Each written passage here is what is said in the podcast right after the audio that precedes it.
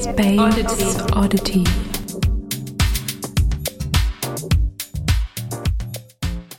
Hello, and welcome back to Space Oddity, the podcast of the Collaborative Research Center 1265 Refiguration of Spaces.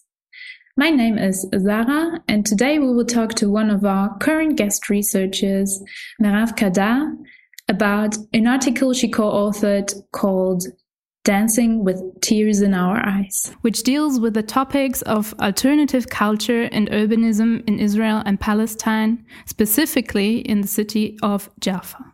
She will talk to us about her research done at an iconic bar, Anna Loulou, and how the nightlife experienced at this place relates to the larger social and political landscape there and how perhaps at this bar there was the birth of a new kind of hipster, the so called political hipster.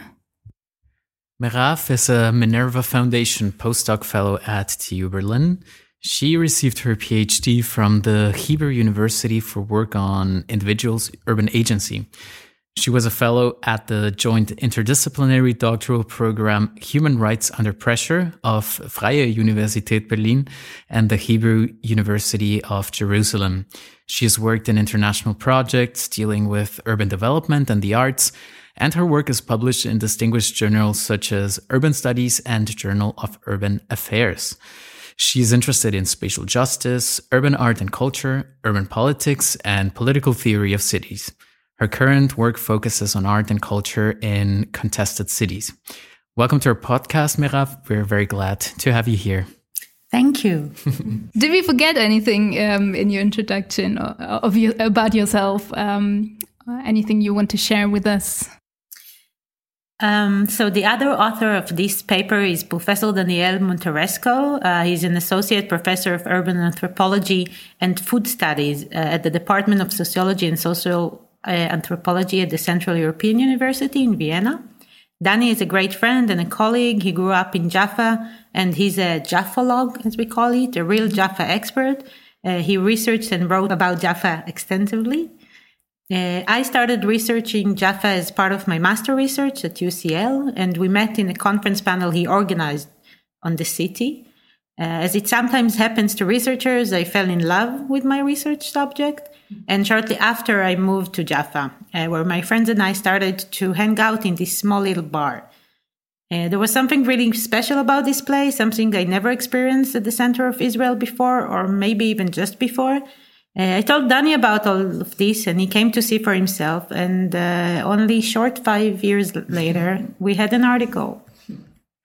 Yeah, research takes time and is always a bit of a journey with an unknown destination, but uh, we're glad that uh, you arrived. Can you tell us briefly when, so which, uh, during which time you did the research for this article and what were you trying to discover through this research and, you know, what motivated you to focus on this place, Anna Loulou?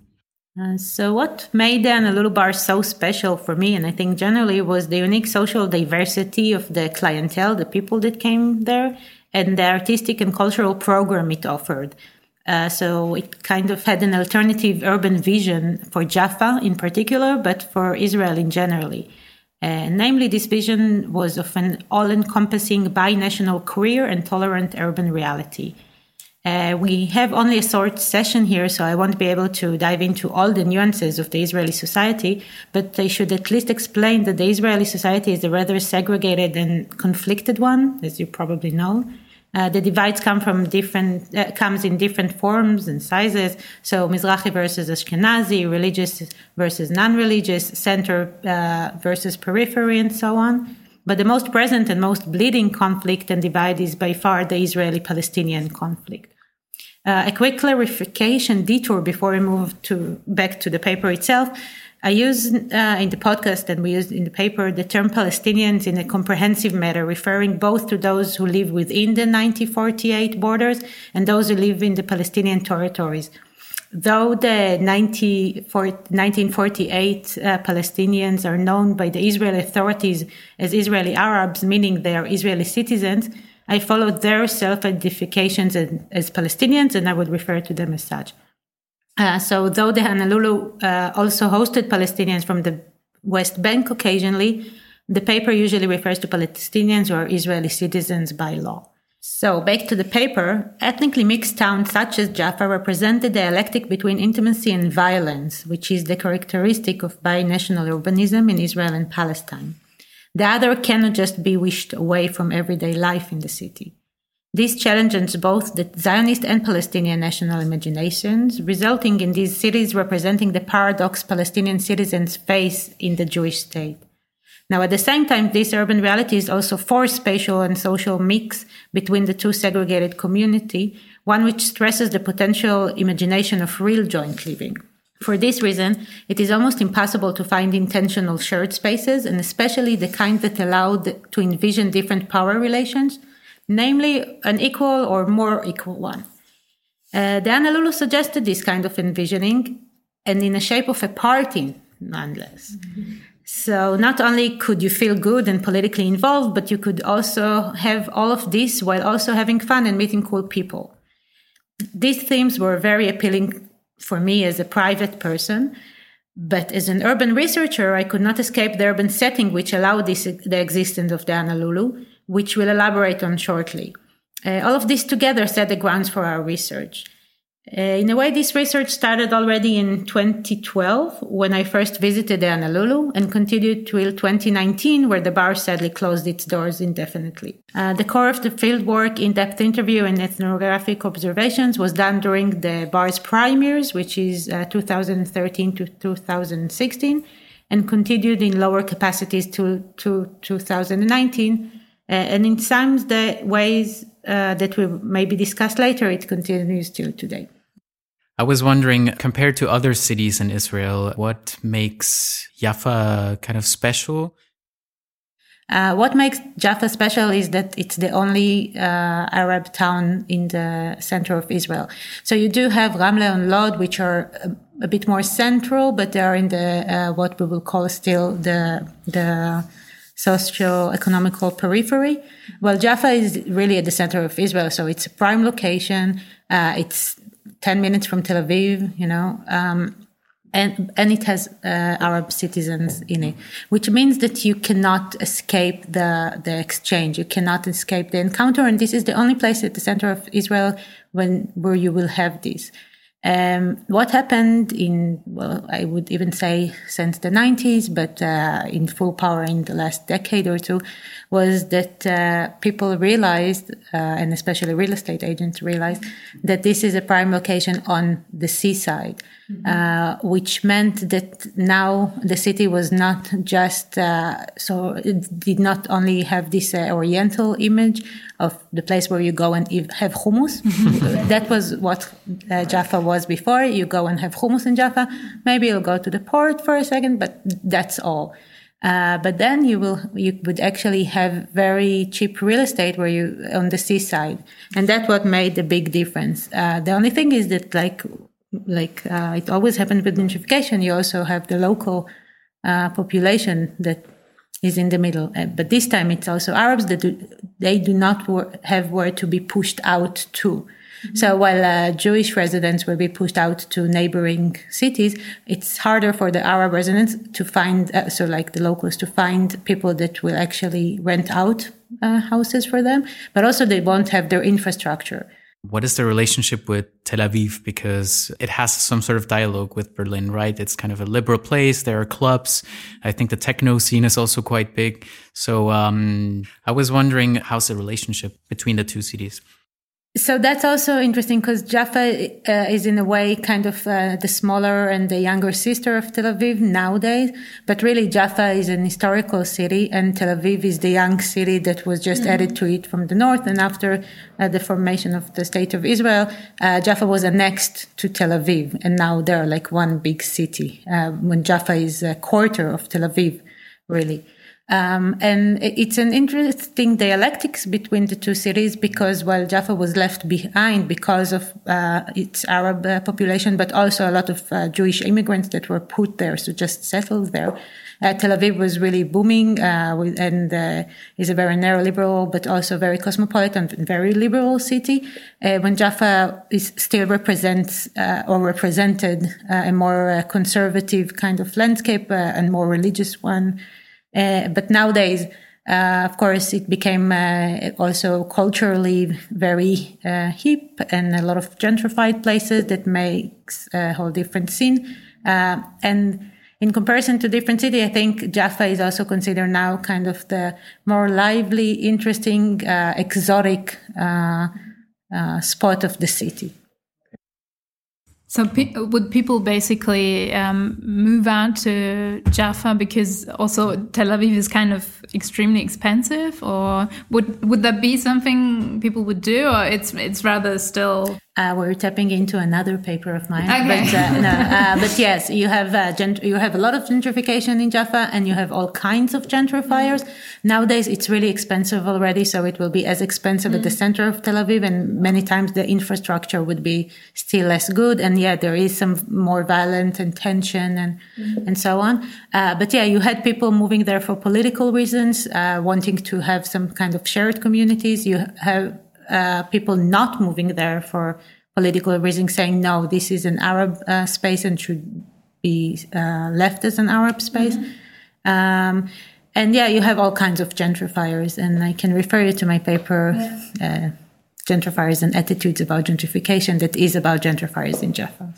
Can I ask, how does this um, gentrification look like? Because in Berlin, for instance, you have a lot of gentrifiers that like to move into like the Altbau, you know, this old buildings. So that's kind of like the ideal. But I know that in other places, the contrast is bigger because the old building gets just uh, tore down and replaced with, you know, a shiny white uh, kind of uh, modern building.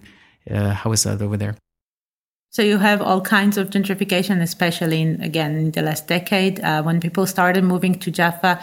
Uh, some people date that back to the 80s, really the urban pioneers, as we call them. Um, you can, but you can also trace it in the 90s or then in 2000. It depends where do you want to come from and where exactly in Jaffa, because it's not it's such a small place. Um, but the aesthetics of gentrification is something uh, that you have over worldwide, and it's always also a bit localized. So on the one hand, you will have okay the shiny new buildings that people move in, which will usually be a bit of the later waves, uh, but you will always have in the first waves and a bit uh, after also the gentrifiers that kind of appreciate the local aesthetic of uh, of the buildings. Uh, so in Berlin, it will be Altbau. In Jaffa, it will be old Arab houses. Okay. Uh, and that, but you will have both, of course. Mm-hmm. You have big developments, which are new and shiny, and you have very old derelict houses, uh, but with some oriental charm and the arches and so, no, very nice ones, nice floors. Well, um, this all sounds super interesting, and there's so many aspects that we still want to address. But let's set the scene and travel acoustically to Israel first.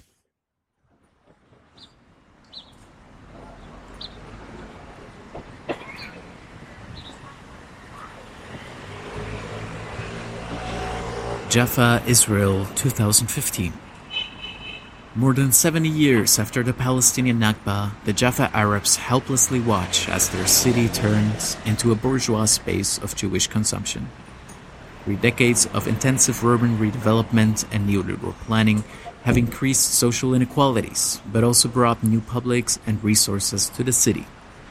The influx of Jewish gentrifiers changed the delicate balance between the diverse local communities, Palestinian and Jewish alike while these processes are sometimes perceived by Palestinians as a Jewish colonial invasion or an orchestrated economic transfer, they also produce new scopes of agency for the creative class and social activists. Consequently, social groups that relocate to Jaffa, from liberal to radical gentrifiers, whether they are Jewish or Palestinian, use the city as a creative platform for advancing new cultural and political agendas. Our story takes place in a hidden alley in the area known as Old Jaffa. The Anna Loulou, a locally and globally iconic bar owned by a Jewish couple sensitive to the political implications of opening a bar in such a contested and intensely gentrified area. The bar promotes an alternative cultural agenda that reaches out to a hip Palestinian crowd, as well as Mizrahi Jews and other cultural and gender minorities. The interior is filled with Orientalist image, used both as a means of mimicking and as a means of self mocking and a self mocking collage of the common Israeli view of Jaffa as an exotic and conservative place.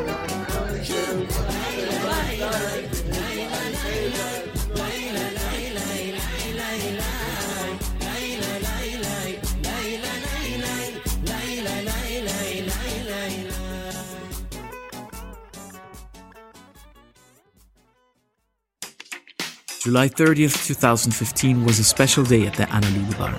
It was the first time that Tamer Nafar, the leader of DAM, the first Palestinian rapper and godfather of Palestinian hip hop, played a DJ set. The eclectic playlist ranged from early 90s American hip hop through French rap, pop classics, Arabic hits, and up to the Israeli Balkan beatbox. It was a somewhat challenging set to the crowd that was expecting a Palestinian performance but was ultimately received well and cheerfully.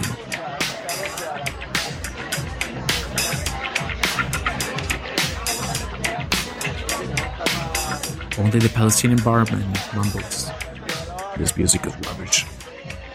Suddenly, the smoky dancing floor freezes as everybody realizes it's the Israeli national anthem.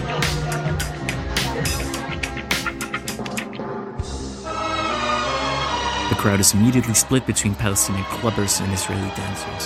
The Palestinians reacted with restrained fury, while Israelis stand awkwardly erect like schoolchildren at a formal ceremony. The confusion can be felt.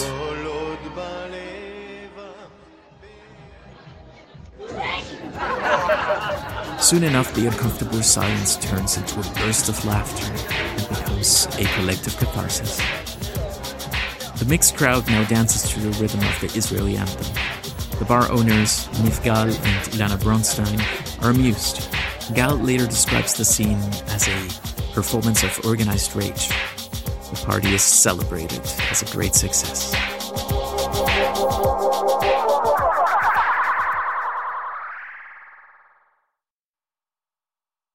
Merav, the scene you describe at the uh, beginning of the article is visceral and brings so many aspects to the front. What does it represent in terms of social tension and, you know, the whole situation um, in Jaffa in 2015?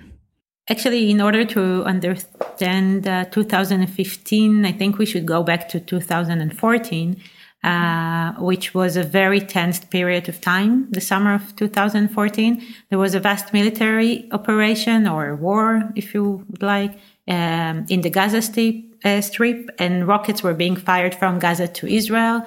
Uh, so a real kind of war situation. And these were very intensive and emotional times throughout the country, and especially in mixed cities.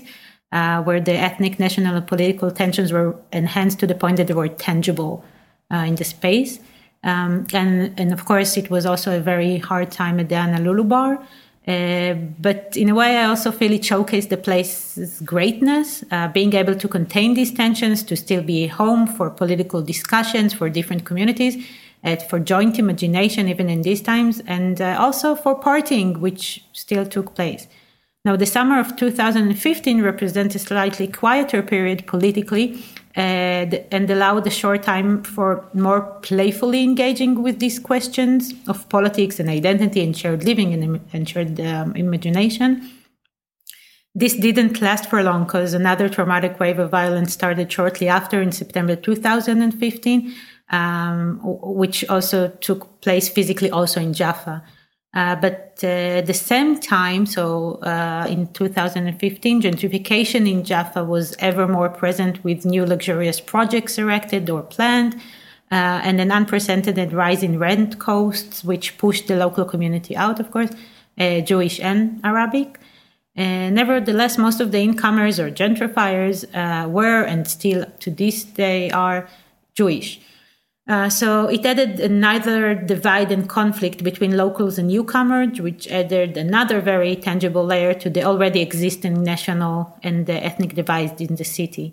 Uh, moreover, if tense and violent periods of times before used to halt gentrification processes in Jaffa and kind of deter Jewish gentrifiers from moving to the city, so stop the processes for a short while or pause them, uh, it seemed like around that time, uh, Jaffa reached a tipping point, uh, and tense political period did not affect the real estate market anymore. So gentrification just moved on. Uh, and in this urban context, and as opposed to places that were opened in Jaffa around the same time as the Anna Loulou, the Anna Loulou positioned itself the, at the forefront of anti-gentrification struggles by offering a binational space of pleasure, encounter, and engagement. But at the same time, it was taking part in the, at the very process it opposed. So, uh, of gentrification really by being also a home for gentrifiers, um, Jewish and Palestinians. What would you say was ultimately so special about the interactions concretely that happened in Anna Loulou? Uh, so, as I mentioned before, I think the thing that made Anna Loulou so special is, is, that it was open and welcoming to all identities without shying away from conflicts uh, and the surreality outside of the bar.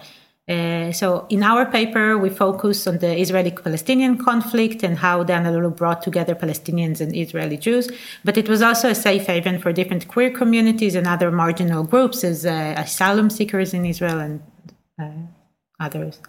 Um, and when they thought about the podcast, I got reminded of the quote from one of our, uh, the Anna Loulou Bar's regulars, who referred to the place as her utopian home and then her living room, an extension of her house and so. But then she also added, it is not solely an amazing and utopian space, but it's a space that surfaces conflicts and issues in a way that I can deal with. Um, so I think that is really what the Lulu did. Um, and I'm trying to summarize it into two main points. I would say that it allowed a meeting point between communities that just don't have where to meet or uh, or just don't have meetings. Um, it initiated a conversation on conflicts between ev- uh, equals, so uh, it really changed the power relations. Um, and it managed to keep a playful and political environment that allowed tackling political col- conflicts in a productive way. So not again being uh, serious to death, but kind of uh, working through it together.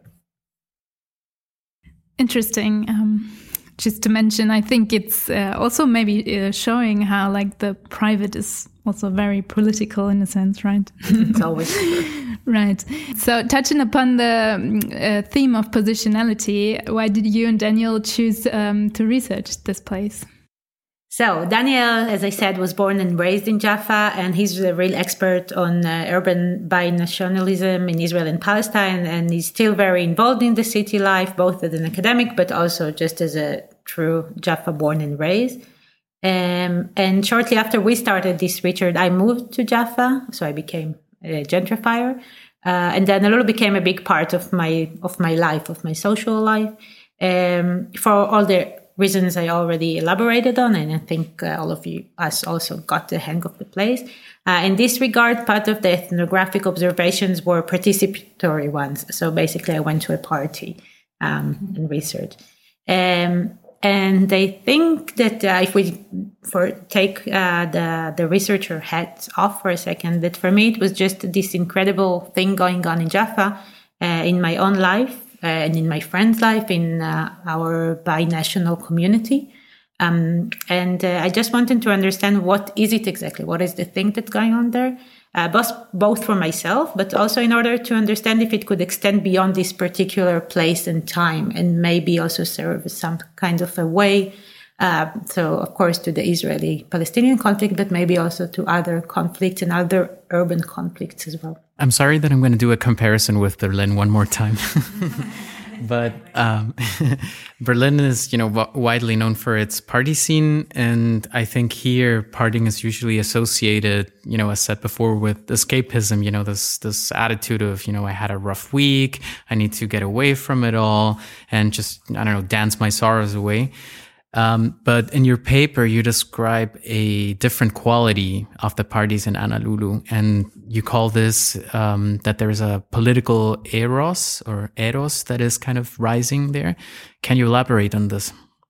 Um, so this is really the interesting thing I, I, think about the Lulu and what we try to understand. What makes the parties uh, uh, in the Anna Loulou something a bit different? What was the added value, uh, if you wish? And uh, Eyal Sagui Bizawe, uh, one of the house DJs uh, at the Lulu that we also uh, uh, quoted in the paper and interviewed, uh, an amazing DJ and man. So he addressed this part, the parties at the Anna Loulou as a demonstration or as a protest and as a political participation in itself.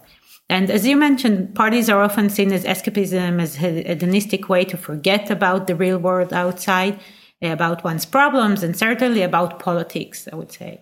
Uh, now, this was all, also part of the Anna Loulou. Um, and for some, especially one time comers, uh, tourists many times, the Anna Loulou was maybe just another party with some cool Arab and Oriental music. So it's not that uh, it didn't have this part of, uh, of nightlife as well.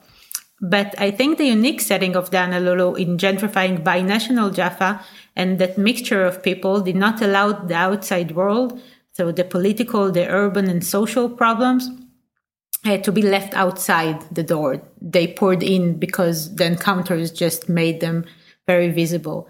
Uh, and this is what we termed political eros. So this kind of a collective effervescence that caused by the mere contact with the political other. This encounter is charged with anxious excitement, simultaneous attraction and distance, and a sense of thrilling uncertainty, which is part of the creeping gentrifying of the city.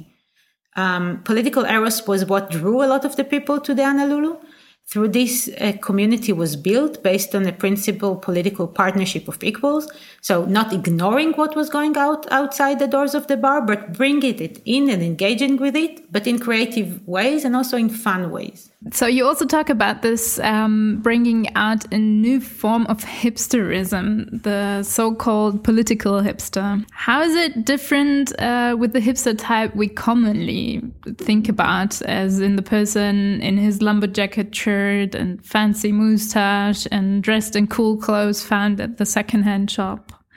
Which is a very male painted picture of the hipsters. what's, the, what's the female hipster? So uh, it's true. We, all, we mostly discussed the urban setting so far, but there's another important component to what made the Anna Loulou uh, what it became, and that is dialectically both a product of the Anna Loulou space, but also an urban agent that defined the place with within. Uh, and this is the social type that we call the political hipster. And I think this is an important contribution of this article, being able to identify this elusive type that is easy to disregard as yet another hipster. Um, so aesthetically and culturally, I would say the political hipster is very similar to the regular hipster. Uh, as you mentioned, vintage clothes, beards, uh, indie music, uh, and so on. We give a more detailed explanation and definitions in the paper, uh, but in short, there are a couple of key elements to discern the political hipster from a typical one. Uh, so, firstly, the political hipster replaces this ironic attitude with a more confrontational engagement, basically. Uh, the typical hipster protests mass consumerism by changing her consumerist preferences, while the political hipster actively struggles against injustices and strives to change political and social power structures. In such, the political hipster regards herself as a political activist, really. Uh, her activism oscillates between active participation in distinct political spheres, such as demonstrations and rallies and so on, uh, to suggestively viewing a dance party as a subversive political event, as we discussed. Now, unlike the, uh, the typical hipster, who is mostly attuned to global affairs and regards himself as a cosmopolitan, the political hipster represents a translocalist approach and reacts to concurrent events in her immediate surroundings. The political hipster cares and cares a lot about what's going on around her, and she reacts and acts, sometimes in creative ways. Um, a big part of our interest in the place was to understand this special social and urban type that manages to transform everything that they take part into a political statement. Uh, in the paper, we outlined the political hipster that was formed in the Anna Loulou, uh, revolving three symbolic types, so Palestinian, uh, Levant, Levantine and Mizrahi, uh, which again, uh, you would need to uh, read the paper for because this really delves into kind of the Israeli society. Uh, but um, I would argue that we can find this type uh, in different places, and this is what we defined as the hipster paradox. Uh, the hipster paradox is um, the hipster trying to fit in by standing out. And uh, we think that uh, local components can sometimes really give this uh, answer. So it's not about indie music or ragged clothes, but it's about finding kind of uh, the local com- uh, features that makes you stand out and being politically engaged. Do you think? Um, I mean, it's uh, we're starting 2022. Do you still find uh, the political hipster nowadays? How do you look at this paper? You know, a couple of years after. so it's true that uh, the Anna Loulou was closed in 2019. Uh, but uh, papers take a long time to get written and published, so it's not the reflection is not that long ago. I think that part of what we're trying to um, to ask in the in the paper, and I'm still asking myself, is whether the political hipster has presence and uh, existence without the Anna Loulou, uh, and I would argue that it does. Um, and I think that if we look at the Israeli uh, landscape, so uh, we had a big uh, protest against the uh, the government in so during basically 2000 1920, uh, which which did end at the end in uh, the, the, the so Bibi uh, being replaced and stuff. Uh, and uh, one of my key observations of that demonstration was really you could see that the people who led it uh, from the younger generation, you had like the older generation, were political hipsters. Uh, that has to do also with COVID uh, and people being at home. A, a lot of creative uh, um, profession professionals that were that stayed at home and became very engaged. if you look at the footage from this, you could, I think it will be very apparent that these are political hipsters. Uh, but yeah, I think uh, I, I, do think it uh, political hipsters are out there. Um, I think they are defined differently uh, in different locales because also the things they react to are different. And in this regard, I think that in uh, the more the global the city is, maybe it's uh, harder to identify these people as so kind of localist political hipsters because the things they address, and I would very carefully without researching say this about Berlin, for instance, because um, I think what you would see is mostly really uh, uh, reactions to globalization, to um, mass consumerism. Um, so in the, the, urban context to gentrification, which are very important things, of course, but they are global. In this regard, they re, uh, they remain cosmopolitan. They remain on the global uh, layer. Uh, while in places that have more urgent, I would call it maybe local uh, problems, you would see more reactions to to uh, local state of affairs. Um, uh, which also, but it doesn't mean it doesn't happen in Berlin. You see, you have uh, this revolving asylum seekers, and and I think that during the the big um, migration or uh, refugee uh, influx, you you did have these kind of uh, little uh, examples for this. I don't know if it's actually termed like this, but I think um, if we talk like the normal, we can say hipster, they probably have a kind of very well established socioeconomic status. Can we generally say they have like equal, um, like, uh, like general socioeconomic status, or is that something which transcends? I should limit my uh, response to the research I did, which mm. is a very specific one about uh, the political hipster, which mm. is a mm. term we also uh, came up with. So we could decide what it is. Yeah. Uh, no, but uh, about the political hipster in Jaffa in a specific context. Uh, and in this regard, uh, we really focus not on the on the class uh, uh framework, but mm-hmm. on the um, ethnical or national one. Um, but in our uh, research, what we see is that, and, and, what you can say is that the political hipster is the gentrifier. Um, so it would in 95%, if not 99% of the cases would be people that came outside of Jaffa. And as such are, are gentrifiers or gentrifiers in potential, um, which means there is also a class dimension to this.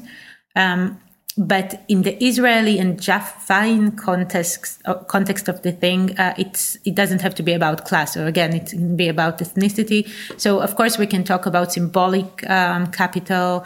Um, social capital and so on, which of course are part of being a Jew uh, in Israel. Uh, or if we do talk about the Palestinian uh, political hipsters, a lot of them come from the north, for instance. So yeah, they, they do have uh, also, there is a class dimension. Uh, usually they will be wealthier than the local uh, Jaffa community. Um, but um, I would be reluctant to say this is the, the biggest, uh, or like a, a big component of this.